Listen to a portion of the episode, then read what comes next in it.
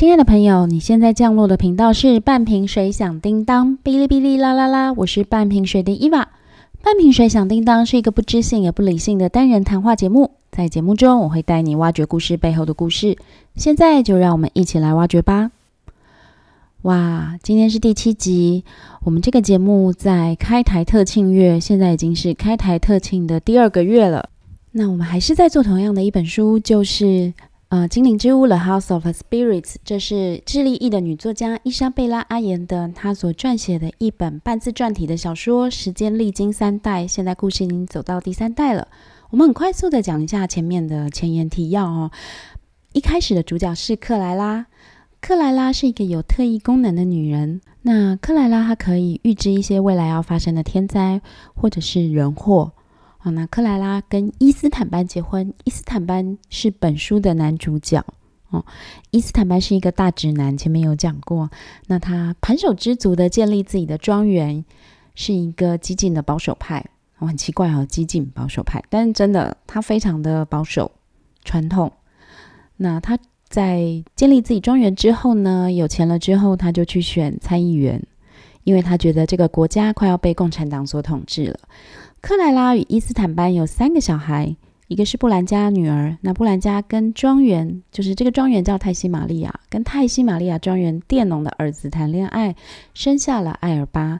但是呢，你知道，就是一个保守派的老爸是不会接受这种事，所以在当时，伊斯坦班帮布兰加买了一个法国侯爵、伯爵，我已经忘了，就法国贵族，当成她的丈夫。那但是很快的，布兰加就离开了这个法国贵族，回到了娘家抚养艾尔巴。那呃，克莱拉与伊斯坦班还有一对双胞胎儿子，就是杰米与尼克拉斯。杰米悲天悯人，有着我觉得非常浓厚的那种左派，就温和的左派的气息。他是一个医生，然后常常团团转在忙着为穷人看诊。然后做一些慈善的工作，他甚至会把身上的衣服脱下来给路边的乞丐。那尼可拉斯呢，就是非常认真的去投入在灵性的追求。他并没有像克莱拉这样子有天赋哦，你知道，他就是疯狂的追求灵性。哎，这边我想要先跳讲一下，虽然其实这今天要讲的跟尼可拉斯没什么关系，就这个灵性的追求已经在前面我们讲过了，就是刚好这几天。我自己在现实生活上就是遇到了一件事，哎，你大家知道就是在台湾当医生，我是说就是人的医生哦，好可以看人的医生，他是有一些资格的嘛。就你当然要考医师执照的考试，那不是今天什么阿猫阿狗念了书都可以去考，你必须要在呃国内承认的医学院念完医科。好，那如果你是国外学历的话，我记得我们承认美国、加拿大、日本，还有几个欧洲国家吧，就是很多国家的医科我们是不承认的。也就是说，如果你去波兰或你去中国念医科，你其实是没办法考台湾的呃医科考试。波兰现在有没有开放？我倒是忘了。Anyway，我确定中国的还不行。那重点就是最近在网络上有一个，他是在中国念中医博士。然后在台湾没有任何医学学历的样子，好，那他在台湾好像曾经有做自己的诊疗，那这叫什么？秘医。好，我觉得秘医就是你知道，其实我们社会是有秘医存在的，我们不要否认这件事。也许你身边都有，他可能因为各式各样的原因，他们有医师执照，但是秘医都很低调。哦，我以前知道有秘医，就是你要看他的诊。你要很迂回的才能够约到他。诶，我不是鼓励大家去看秘医哦，我只是就是在形容。那但是这个秘医很高调，而且它不是只有中医的这种疗法，它还有合并所谓的呃一些身心灵治疗方式啦，灵气啊、催眠呐等等等等。我我没有记得很清楚。那我前面应该有说过，我其实不是很反对你用这样的方式去。呃，追求你的健康或追求你灵性的圆满，我觉得这是你的自由。但是你今天如果用这个方式还说自己是医生，我觉得就不对咯，是吧？那但是这个大师，我不要叫他医生，他真的不是大师，就是信誓旦旦的讲了自己很多的看病的案例。嗯，当然就马上被医生发现了嘛，被真正的医生发现，所以你知道医生也是很团结的，所以就医生忙在脸书上截图贴出来。当然你就可以想象后面就会有人去踢爆这个大师的呃脸书啊什么的。诶，我觉得到这边其实走向都还蛮符合一个密医被踢爆的状况，但是后面就有点傻眼了。通常我们会想说，你遇到这种事会怎样？你赶快把你的这个脸书先关掉吧，不然就是全部都设那个嗯好友才能看到，就是让人家都看不到你在干嘛。把有争议的东西先赶快隐藏起来，因为你犯法嘛。你真的是要先低调，而且如果可以，你最好是可以道个歉。没有，我跟你讲，这个大师很高调，他很高调的发了一篇文章，表面上在说对我就是没有医生执照，但是他的弦外之音有一点像是。嗯，我大概讲一下他发文的内容好了。他就是强调说，的确他是没有台湾执照，对这点他有一直大方的承认。但是呢，他当初也是一颗善心呐，想要帮助人等等等等之类的。我自己看到的时候，只有觉得哇塞，你真的蛮敢讲的。但是对嘛，你就是要帮助人，是一颗好心嘛。那就我就看看，我是路人嘛。那他的粉丝就在下面各种回文、各种安慰啊，就是一直讲说啊，老师帮忙我很多啊，然后老师你千万不要离开啊，等等等等。那也就是一个看那种追星粉丝的心态在看啊，因为我觉得就每个人每个人的自由嘛。但就有一个人说，密医总比庸医好吧？大概原文是这样，我就觉得嗯，这个逻辑就错了，因为密医就犯法。然后常常我自己遇到的啦，庸医只是没有达到你想要的目标跟结果而已。好，我不是说所有的医生都是万能的，或医生完美无缺。我相信医生也会犯错啊，我相信常常也会有医生做不到的事情。但是我不认为我们可以随便盖人家一个印章说他是庸医，因为每一个人的病况都不一样。而且常常这是处在沟通之间的问题，然后最后重点是，庸医也是有医师执照的啊，他就是合法可以看诊的，可以进行医疗行为的。好，但是到当时我都没有觉得这整件事有这么罪不可赦，我觉得就是犯罪了啦，就是嗯，的确不应该假装成医生，他是秘医。但是我当时觉得这个社会的氛围也要负一部分的责任，大家都很喜欢穿白袍的人嘛，大家都非常崇拜医师嘛。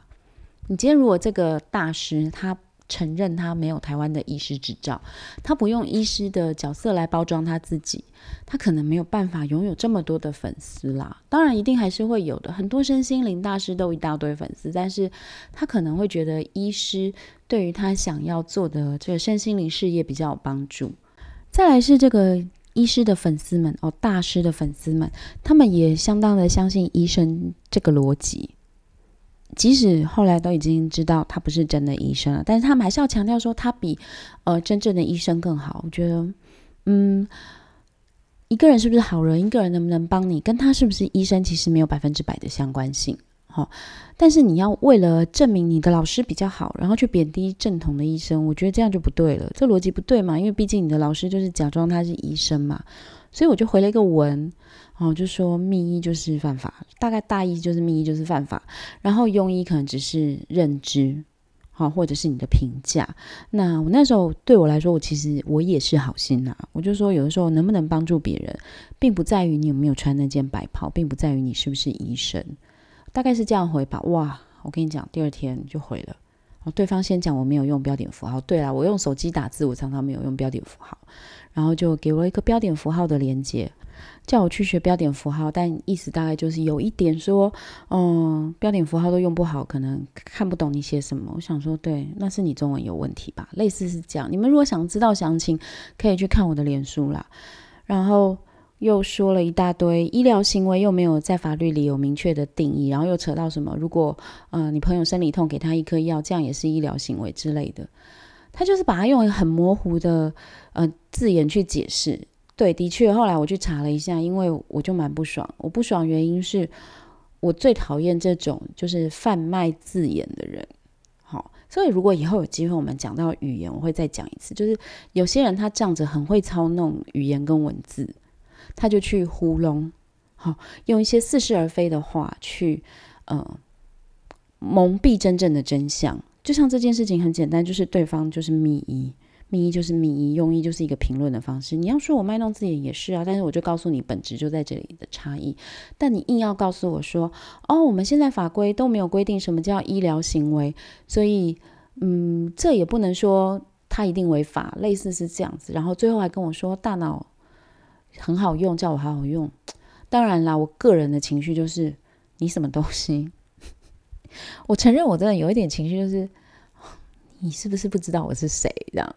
但就算了，对，OK，我也许也不是谁嘛。那我就花了点时间，真的还拿出电脑，因为有电脑我比较容易打标点符号。我就花了点时间去准备资料，还问了一下就是学法律的人。这样的确啊，我跟大家解释一下，在台湾的医疗法跟医师法里面，我们对医疗行为并没有在法条里面有非常明确的定义。但是呢，以前的卫生署。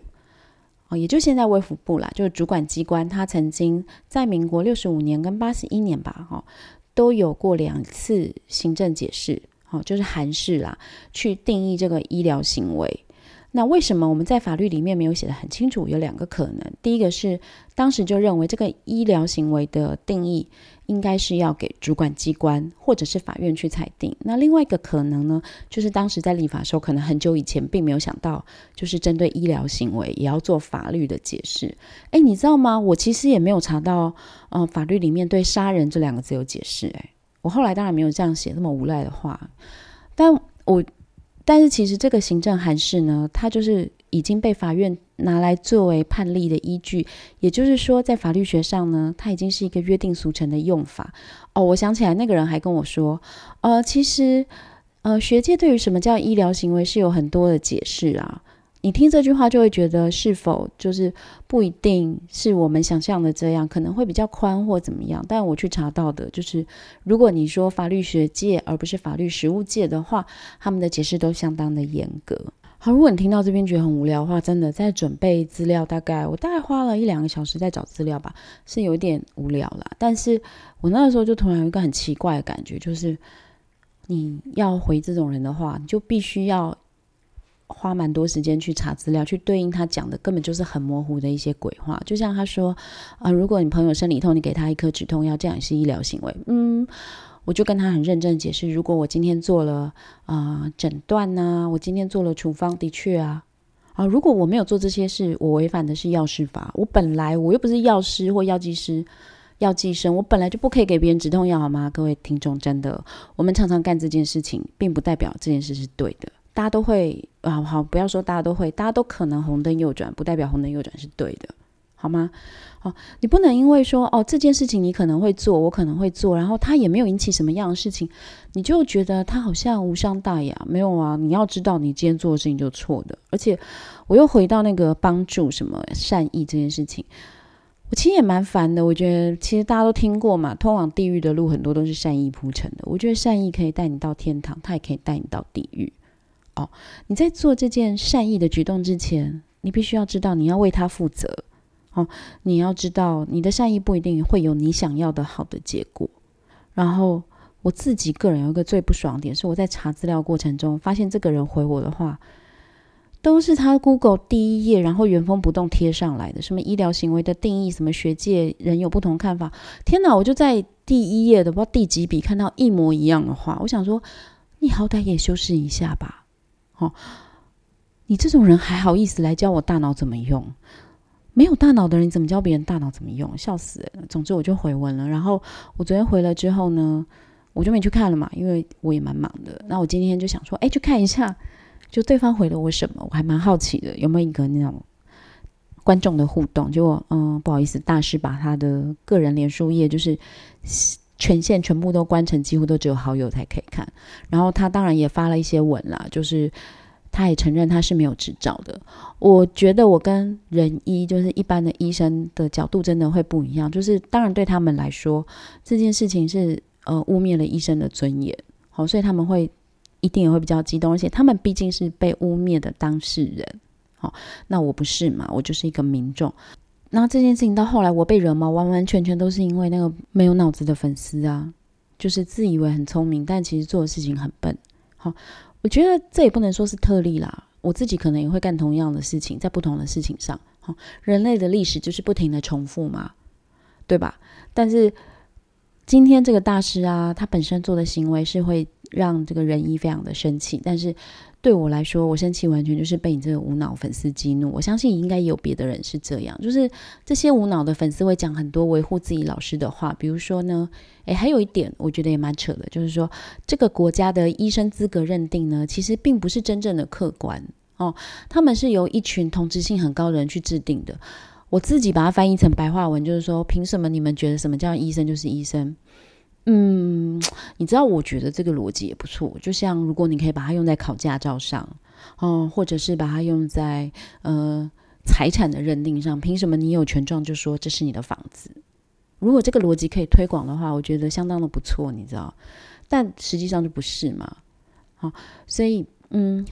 我觉得这个人把他的粉丝，就是也不是他粉丝，也是他个人，也就是做一个隐私的调整，蛮好的啦。毕竟这件事情就是要避避风头嘛。你继续用你的身心灵的方式去赚钱，我觉得没有关系啊。你要去做一些密医的行为，老实说，你不要张扬，谁这么有空一天到晚去抓你是密医啊？但是你放任你的粉丝用我的老师很善良，你们不要伤害他，这个这个方式去攻击其他。讲这个至少在法律上是正确的话的人，我觉得就很不 OK 了啊！讲的有点远了。总之就是，其实相信这一套的人真的还是蛮多的啊！我还是要讲哦，我觉得尊重你们相信身心灵疗法的人，而且我也相信，在现代医学都没有办法情况之下，好，也许有一些我们认为不正统的疗法，它是可以帮助人的。但是，但是你要做这些疗法之前，你必须要让。呃，就是接受疗法的人知道这是不正统的东西。好，什么是正统，什么不是正统？的确，你有你的认定，但是对我来说，合乎法规的就叫正统，那不合乎法规的就叫做不正统嘛。那其实啊，我刚刚讲那个那么长的故事，也是在讲跟那种粉沟通，其实蛮困难。不管你是什么粉啊，不是说不管你是啊，就是不管你是面对什么粉，其实沟通都很困难。我们刚前面讲到杰米很有。悲天悯人的想法，而且他就是在嗯身体力行的去实行一种比较温和的社会主义的方式。他自己的生活过得非常的简朴，然后所有的钱呐或者是资源呐，他都拿去帮助穷人。那他也会觉得这个社会应该需要一些改变，阶级需要做一些调整之类的。但他是比较温和的那一种，但是他跟他爸爸伊斯坦班就是完全合不来嘛。我们前面每一集都有讲到。伊斯坦班是一个非常坚定，而且到这一集我已经觉得他是一个偏激的保守派了。那么，在一个政治动荡，我的动荡的意思就是说，他们的政治情势一直在变化嘛，因为社会气息一直在变化。在这样的国家里，其实人民就会不停的讨论政治啊。我相信在台湾的各位朋友，你一定非常有感。好，不管你支持哪一党，你只要遇到一个跟你不一样党派的家庭成员，我觉得那都蛮灾难的，真的。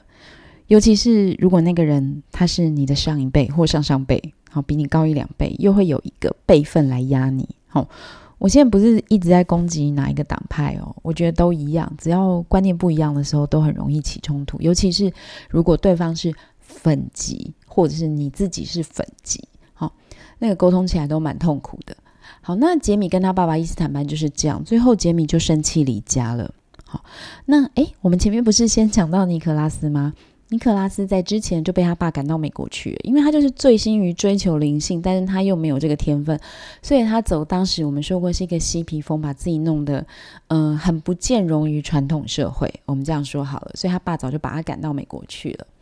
好，那我们讲到布兰家就是生下了艾尔巴，那艾尔巴他长大以后念大学呢，他跟米古尔谈恋爱。米古尔在之前有出现过，但我可能没有介绍。他是跟呃尼克拉斯以及杰米谈恋爱的一个女生，呃阿曼达的弟弟。总之，他之前就是存在在这书里面的一个角色了。那他这一章开始，他呃地位越来越重要，因为米古尔呢，他在学校的抗争之中，他扮演领导者的角色，他们把学校给封起来了。二八当然也是跟着情人一起留在这个封锁的学校里。听起来把自己学校封起来好像很疯狂，在台湾可能不太会有这样的状况，哦，可是，在当时一九六零七零年代，其实这在国际上还蛮常见的，在我们隔壁的日本呐，在当年呢，就有全学联这个组织，它呃，领导了很多次的把学校封起来，而且不是封一两天，他们封校的期间都很长哦，几十天这样，跟政府做一个抗争。日本的抗争背景是因为我们知道日本在战后它是战败国嘛，它就被盟国占领了蛮长的时间。这个盟国主要是美国哦，那美国修了日本的新的宪法，哦，做了一些政治制度的改变。最重要的就是像日本，因为它是发动战争又打输的国家。他的国防是被限制的，他不能自由的发展他的国防。好，尤其在刚刚战争结束的时候，你想很合理吗？你你才炸过我什么珍珠港之类的哦？你们发动过战争，整个亚洲都快要被你侵略完成了，我还让你自由发挥你的国防，我是傻了吗？好，所以美国当时，呃，应该说盟国当时就是限制日本，他的国防必须要跟美国是紧密配合的。那这就是所谓安保条约的背景。那安保条约一签是十年啦。那，呃，日本的学潮发动的时候，就是在他们要签新的安保条约的时候，日本的学生就非常大力的抗争。他们觉得我们不能就是任凭美国说要签什么就签什么。好，当然因为当时的执政党是有它的优势，所以即使你怎么抗争，我还是出去把这个约签回来。好，那为什么日本人会反对？当然，除了就是战败国的耻辱之外，其实你去深究一下，他们在那段时间所做的抗争，也有一些是跟社会阶级呃不平均所发生的一些冲突。比如说，他们有针对学校的一些制度，比如说像在东京大学的医学部，他们以前是毕业之后呢，要留在学校的医院。无薪工作两年，没有薪水工作两年才能够获得考试的资格，好，类似这样，或者是涨学费，哦，还有一些对于学校管理制度的不平衡不能接受所引发的抗争。你现在听可能会觉得哇，这有一点屁孩。如果你会这样觉得，你可能年纪大了。好，那我要讲是说，其实战后的确大家生活是会越过越好嘛，因为没有战争。但真的吗？好，我相信在战争结束后二十年，有很多人他的生活条件是变好了，但是一定也有被制度牺牲的人。然后任何时代，他在面临成年的时候，因为社会制度的一些变化，他可能都有相对的剥夺感。好，我也可以大胆的说，也许在那个时代的日本，这些年轻人，这些念东大、念庆应这么好学校的。这些日本年轻人，他们也面临了一个可以看到未来一种物质化社会的产生。好，这是当然有些是我的推论啦，就是我要强调是说，青年世代一定会有他们的想法，哦，一定也会有冲撞与抗争。如果我们每一次都很简单的把这件事情归因于说，哦，他们就是被共产主义洗脑啦，或者是说，像之前三一八学运的时候就说啊，就是民进党洗脑。或者就是说啊，年轻人就是不满足。哎，第一个你会讲这些话，你可能很老了。好，第二个是你没有去面对人他人所面对的痛苦。好，也许你会反驳我说哪有，我也是很辛苦或什么。嗯，对啊，那活在世上谁不辛苦呢？年轻人有年轻人的相对剥夺感。好，这是很容易发生的。回想一下你年轻的时候，你难道除了工作之外，你就每天开开心心的吗？你一定也会有你的情绪，你一定也会有你觉得这个社会不公平的地方，因为任何的社会都可能会有不一样的问题，那不一样的问题会带来相对一样的挫败感，所以，呃，我觉得当时这个学潮一部分是因为这样，但当然另外一部分就是，嗯，我们可以说反美主义在扩张，哦，像讲回拉丁美洲，因为我们前面有讲过嘛。就是美国跟苏联呐，就是两位老大哥在互别苗头，那当然就不会希望对方的势力比较大，就最好是平衡这样。可惜你知道，从来都不会有这么好的事情。在拉丁美洲，除了古巴之外，还有尼加拉瓜，哦，还有哪个国家我有点忘了，他们都有相当强烈的那个左派的思潮。哦，那在亚洲就有日本，还有韩国也有。韩国是因为他们当时的总统李承晚要不停的修改宪法，延长自己的任期嘛？诶，我不知道为什么李承晚不跟蒋介石通一下电话，就做个动员戡乱，让自己做到死就好了。好，那当时台湾并没有这样的呃大规模学生运动，因为你想那个一九六零七零年代，那个是民国大概呃五十年到民国六十年，那个时候所有人都被抓光啦。啊，不是所有人，就是大部分会有这样思想的人都被枪毙啦，怎么可能台湾还会有所谓的学生运动？好，但是当时的反美思潮呢，的确是在席卷这个世界，尤其是后来又还有越战嘛，好，所以这个拉扯，我觉得会比现在我们看到的民粹的拉扯更严重。我们现在会之所以常会觉得哇，这个世界对立好严重，是因为我们有网络，我们会从网络上，呃，看到很多很多人的想法跟我们不一样。那以前没有嘛？以前就只能看报纸、看电视。哦，没有，那个时候可能就看报纸。那你知道，在那样的情境之下，无论你是哪一个派系，你要操弄舆论，其实都比现在简单。我是这样觉得啊，因为呃，能够发表话语权的地方并不多嘛。好，那我们讲回来书里面哈，就是他们嗯占领了学校。这个时候有一个很大篇幅在描写，因为我们知道艾尔巴的家庭出身很好，虽然他去上学的时候他没有用。嗯，妈妈的姓，因为他当然是用他那个假爸爸的姓哦，但是还是有人发现他的出身良好。那么在占领学校这个过程之中，哎，你要去想，你占领一个地方，然后就不能出来，也没有人给你物资，你要靠着这个你占领的学校或者是 whatever 你占领的地方活下去，没有那么容易。你要很有组织去组织里面的饮用水、食物，还有大家要去分配工作。好，因为你必须要有一些保安安全的工作嘛，然后还要在里面有负责通联的啊，好，或者是负责做生活起居这些杂事的人，必须要分组分得很好。那总之，在这个占领学校过程之中呢，艾尔巴开始面对，哦，他其实也许没有办法做到这么革命，对他来说这是有点痛苦的。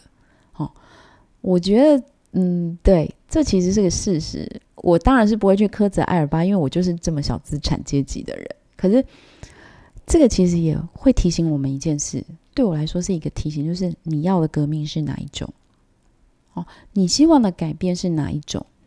因为在书里面，我们刚刚讲杰米，就是这个伊斯坦班的儿子，艾尔巴的舅舅，以及这个米古尔，他们都很左，但他们是完全不同的。好，杰米认为，我今天可以靠。选举，我可以靠所谓的教育去改变这个社会。但是米古尔认为，即使选举选出了一个社会派的候选人，哦，左派的候选人，这个社会仍然需要用强烈的革命手段去改变。他认为，你慢慢慢慢等，不太可能啊，而且中间可能还会掺杂，嗯，反对派的一些宣传啊，或者是，嗯，各式各样的声音。那不如我们就革命吧，哦，嗯。当然，如果你问我，我觉得革命很糟。我觉得就是任何用到武力的事情都非常的不好。但你也不能否认，米国人之所以会这样想，就是因为他看到慢慢来所造成的一些弊端。嗯，就像有些人会说，嗯，民主很没有效率，好，所以我们用独裁的方式。我觉得这两个思维其实很类似，因为美国人就会觉得，啊，你慢慢去教育，慢慢去选举。要等到什么时候大家都才跟我们想的一样？这里面有两个谬误：第一个是一定要大家都跟你想的一样吗？第二个是，难道你的革命不是强制的手段吗？哦，如果今天我都要用强制的手段去改变他人，那我跟我反对的政权有什么不一样？哦，我觉得有些东西从一开始就不能做，比如说强制别人，哦，比如说强迫他人跟我有一样的想法，这些想念头，我是觉得你连有都不要有。不然，不管是左派、右派、进步、保守，最后都会长得一模一样。呃，我个人觉得，你去看台湾蓝绿啊那种侧翼，你不要看就是一般正常的状况啦。好，你去看侧翼。如果你把他那个名字涂掉，你常分不清楚谁是谁耶，因为他们用的方式跟呃讲话的语气其实都差不多啊，就是只有我说的是对的，然后反我者就是。你就是卖国贼，诶，大家都可以用这三个字。好，那么呃，这边也讲到哈，这边接下来就是讲到了智利，他在一九七零年代左右的政治，就是作者伊莎贝拉阿延德的伯父啊，萨尔瓦多阿延德总统的崛起。呃，实际上我们来看智利的历史哦，他也不是到那个时候才崛起的啦，他已经参与政治相当久了。那他选总统选了好几次，都一直没有选上。哦那但是呢，在一九七零年左右啦，哦。当然，我们前面就讲嘛，就是这个左派的思潮越来越兴盛。那我想跟智利本身哈，它当时在国内应该也有一些资源分配不公有关。因为从书里面我们可以看到，嗯，像伊斯坦班这样的人，他早期掌握了一些资源，他就可以庄园经营的好，去经营其他的生意，然后再去选参议员就可以选上。这种其实在早期啊还蛮常见的啦，哦，好像就是商而优则仕。哦，商业的商士就是那个一个人字部在一个士林的士那个意思，就是好像你从商从的好，就可以去当政治人物一样。好，那阿延德总统他其实在一九七零年呃选上总统之前呢，他已经选过三次都没有选上。好，那是一直到一九七零年，当时在智利，我想他们左右翼的那个对立已经非常的白热化。书里面其实有蛮大篇幅的描写，在讲他们对于选举的狂热，不管是保守党还是社会党，也就是说，不管是左派还是右派，他们两边都是非常疯狂在选举。好，哎，其实我们也是啊，现在很多国家还是这样。好，那么在。这本书中第一次有一个非常明确的外国介入，就是美国。好，书里面非常明确的写出，就是美国的官员啊，美国的好像军人吧，好，来跟伊斯坦班见面，他们希望就是要来，嗯，干涉智利的选举。诶，到现在其实这本书都没有写到它发生在哪里，诶，好，但是美国这个是写的非常清楚的，好，就是美国不希望让。嗯，社会党的总统选上，那在现实历史上，就是美国的确是不支持嗯阿延德总统，他们支持的是当时就是右派的保守党的候选人。那你知道，如果过于干涉别国政治，就是会遇到这样的事情哦，就是啊，美国人支持的当然就没有选上。不过呢，我们要看一下，其实当时的智利大选哦。并不是像我们在台湾现在选举一样，就是票多的就可以赢，因为他们有三个人选，他们三个人的票数都很接近。那萨尔瓦多阿耶德他是第一高票，再来就是那个美国支持的右派保守党候选人，然后他们还有第三位，哦，这第三位跟他们咬的也很紧哦，他们是一个偏左派的基督教民主党。那智利的法律是规定说，如果有这样子大家都没过半的情况呢，就是在前两名当中要选一位。那通常按照他们的惯例，就是他们是国会来做这件事。通常按照他们的惯例，还是会选票最多的那一个啦。但美国这个时候是有介入的啊。这一段其实不是书里面说的，这一段是啊，就是真实的历史上面发生的事情。但总之，美国的呃这个策略是没有成功，还是让萨尔瓦多阿延德当了总统。那书里面描写真的很写实。哎，我说很写实，就是我不知道你们有没有遇过台湾政党轮替的时候哦。嗯，因为书里面就描写说，这个保守派从来没有想过他们会输嘛，好，所以保守派一输了，就整个是垮掉的状况。然后呢，有钱人就开始订出国的机票，然后想尽办法把钱都要移到国外去，好，然后嗯，就是有一个类似逃命潮这样子，好像这个国家换了左派当总统，他们就完蛋了。其实我觉得蛮有趣的，智利是一个完完全全政治独立的国家，我不知道为什么他们这么。嗯，担忧，也许是国情不同吧。好，但当然，接下来可以看出来，萨尔瓦多阿延德他的政令是蛮严格的。好，智利一个总统只能当一任，他可以就是我这一任做完，然后嗯，下一任就不是我嘛，那换可能换另外一个人之后，这个人做完我再出来选，我还可以再选上，就是他可以间断的选，但他不能够连任。好，那所以嗯。你可以看到智利的总统像阿延德，他的作风就会非常的激进，因为他就只能做一任，他必须要让他的大部分改革都能够在这一任完成。哦，那他是左派嘛，所以他会做的很多措施，就是像是他希望做一些土地改革。其实，在他的前一个总统已经有在做土地改革，但是显然保守派你知道不会做这么激烈。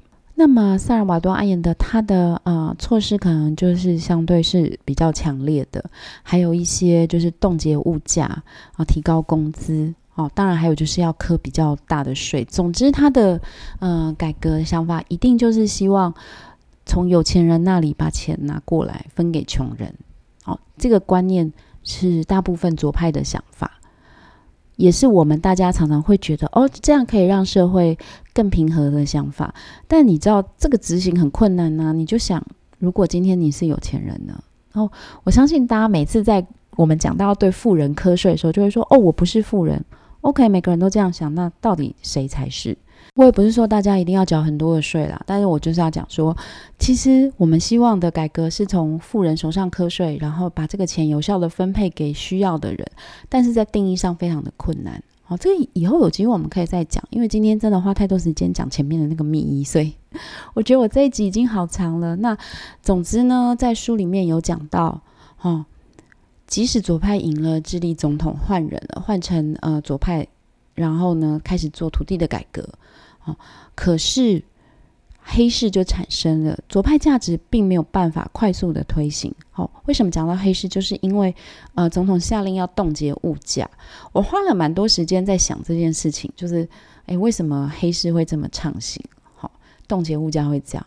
我觉得我还蛮蠢的，大家一定都很容易就想通吧？因为如果我是有物资的人呢，我干嘛要配合政府卖那个价钱？因为大家会有恐慌性的囤货嘛，在小说里面就有讲到，就是大家疯狂的各式各样的囤货，甚至还有为了买东西去帮你排队这个职业排队人。我那时候看的时候好有既视感哦，因为我有没有大家应该都经历过台湾的卫生纸之乱吧？我听说那个卫生纸之乱后来不是只有在台湾，在世界各地都发生了。就囤货是一个人天性啊，哦，因为人本来就是靠嗯早期嘛，就是在史前时代我们。有打猎，然后也有采集，所以人会囤积这些物质，其实是一个天性。好，那尤其是当你觉得这个物资快缺的时候，就是当然会迫不及待的去囤货。哎，尤其像今年就是 COVID-19 超严重的啊，然后很多国家都有 lockdown 嘛。其实台湾在一开始的时候也有一点半封城的状态，就是你心理上的封城，大家哪里都不会去。所以那时候台湾罐头、泡面、卫生纸卖特别好。其实我一直不懂。为什么大家那么疯狂在囤卫生纸？哦，尤其是在台湾，好了，就是你没有卫生纸，你也可以用水洗，不是吗？就是，但是卫生纸之乱，就是不是只有一次两次。好像我们已经连续两年都发生过了。无论你怎么去告诉民众说啊，卫生纸不缺，大家都会觉得哦，对，所以不缺，所以我可以去囤嘛，这样。然后还有我前面讲的泡面啊、罐头啊、米啊，哎，结果后来我们大概在五月之后就逐步解开这个，就是我们国内的一些呃限制，就哎，大家家里现在可能都还有以前的泡面啊，或者是罐头吧，好饼干，各式各样的干粮。好，所以。囤货，它是一个你很难对抗的人性。好，在你开始做，呃，就是所谓的价格管控，好，或者是物资分配的时候，其实你没有办法跟人性对抗。我不知道其他的国家，但是我知道这次疫情让很多的国家都开始囤货。那我们再讲回来，就是书里面哦，就是呃，其实对应到现实状况，在当时萨尔瓦多阿延德他当了总统之后呢？美国也还是不喜欢他嘛？那其实没关系，因为阿延的总统也不喜欢美国。哈，他本身跟苏联国际的确是保持着一定程度的来往，他就是偏左派，他就是个左派嘛。那他后来就跟古巴恢复了外交关系。那这个时候呢，在书里面，美国仍然没有放弃要让智利变天，就变回来他们本来喜欢的这个右派执政的样子。所以呢，书里面有写到。呃，美国其实有秘密的提供伊斯坦班一些军火，好，然后这个时候在另外一条线，就是泰西玛利亚，就是原来伊斯坦班庄园这条线，也写到土地改革让伊斯坦班即将失去他的庄园，然后伊斯坦班也因为这样被农民挟持，然后这个时候剧情其实有点反高潮，就是去把伊斯坦班从那个庄园里救出来的，就是他看不起的佃农的儿子，就是他女儿布兰加斯。那个爱上的对象特塞罗。哦，对啊，因为你知道嘛，政府变天，这些以前的左派分子都摇身一变变成了官员。嗯，其实我不会觉得不对，诶，我的意思，当然它里面写的很讽刺啦，就特塞罗并没有什么很大的专长啊，可是却变成了一个官员。可是我要说的是，难道你今天管理一个新的机构，你要用一些跟你理念完全不一样的人吗？好，我们常会抨击政党轮替，然后就有一些呃，你可能以为很年轻啊，或你看不上眼的人，登上了嗯内阁的位置。哎，拜托你各位，我现在不是在帮哪一党讲话，我是要说，如果你今天选一个，好，我们以现在来说，你选蔡英文当总统，然后他用了一堆国民党的人，好，来跟他一起做政策推广，你不会觉得很奇怪吗？好，我们今天选总统不是只有选总统一个人，你选的是他的政策方向，他当然会选跟他能够有一样理念、一样呃做法的人呐。哦，那。不管今天你把国民党换成民进党，民进党换成国民党等等，好，你看不惯他所选的人，不是因为那些人的问题，是因为你本来就不喜欢这些人，好，你会觉得他有问题，哦，当然了，也有可能那些人真的也不是什么好东西，没有错，但是最重要的还是，如果今天这个决定是跟你同党的人做的，你会支持吗？哦，不要再说你没有党派了哦，大家都有的哦，好吗？好，都有好恶的，好，那。嗯，好，讲回来，就是特塞罗他在新的政府里面是有一些职务职位的哈。那他听到这个伊斯坦班被关起来，然后布兰加上门求他，他就只好硬着头皮去把伊斯坦班救出来。这段还蛮反高潮的，因为呃，在他自己的庄园里面。我说伊斯坦班，在他认定他辛苦奋斗的庄园里面，被他看不起的，甚至被他就是痛揍过、伤害过这个佃农的儿子救出来，是一件非常讽刺的事情。但在此同时呢，前面也有讲过嘛，美国一直想要介入呃智利的政治，所以呢，已经演变到接下来即将会有。一些恐怖行动发生。那今天的故事呢？哎，时间有点长，我们就讲到大概这边。那主要也是帮大家做一些这个情节的简介，然后带一些当时一个社会局势，以及最多就是我自己的废话。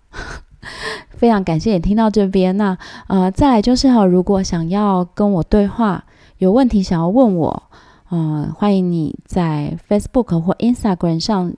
来打半瓶水响叮当，哔哩哔哩啦啦啦，你就可以找到我。那还有还有还有，最后要感谢我们的赞助商，就是宠喵爱犬商行。也请大家在 Facebook、Instagram 或者是虾皮搜寻“宠喵爱犬”，他们不定时都有会员日、回馈日，各式各样的推广优惠。如果你有宠物的问题，也可以在上面问他们哦。今天我们节目就到这里，非常谢谢你的收听，半瓶水响叮当，我们下次见。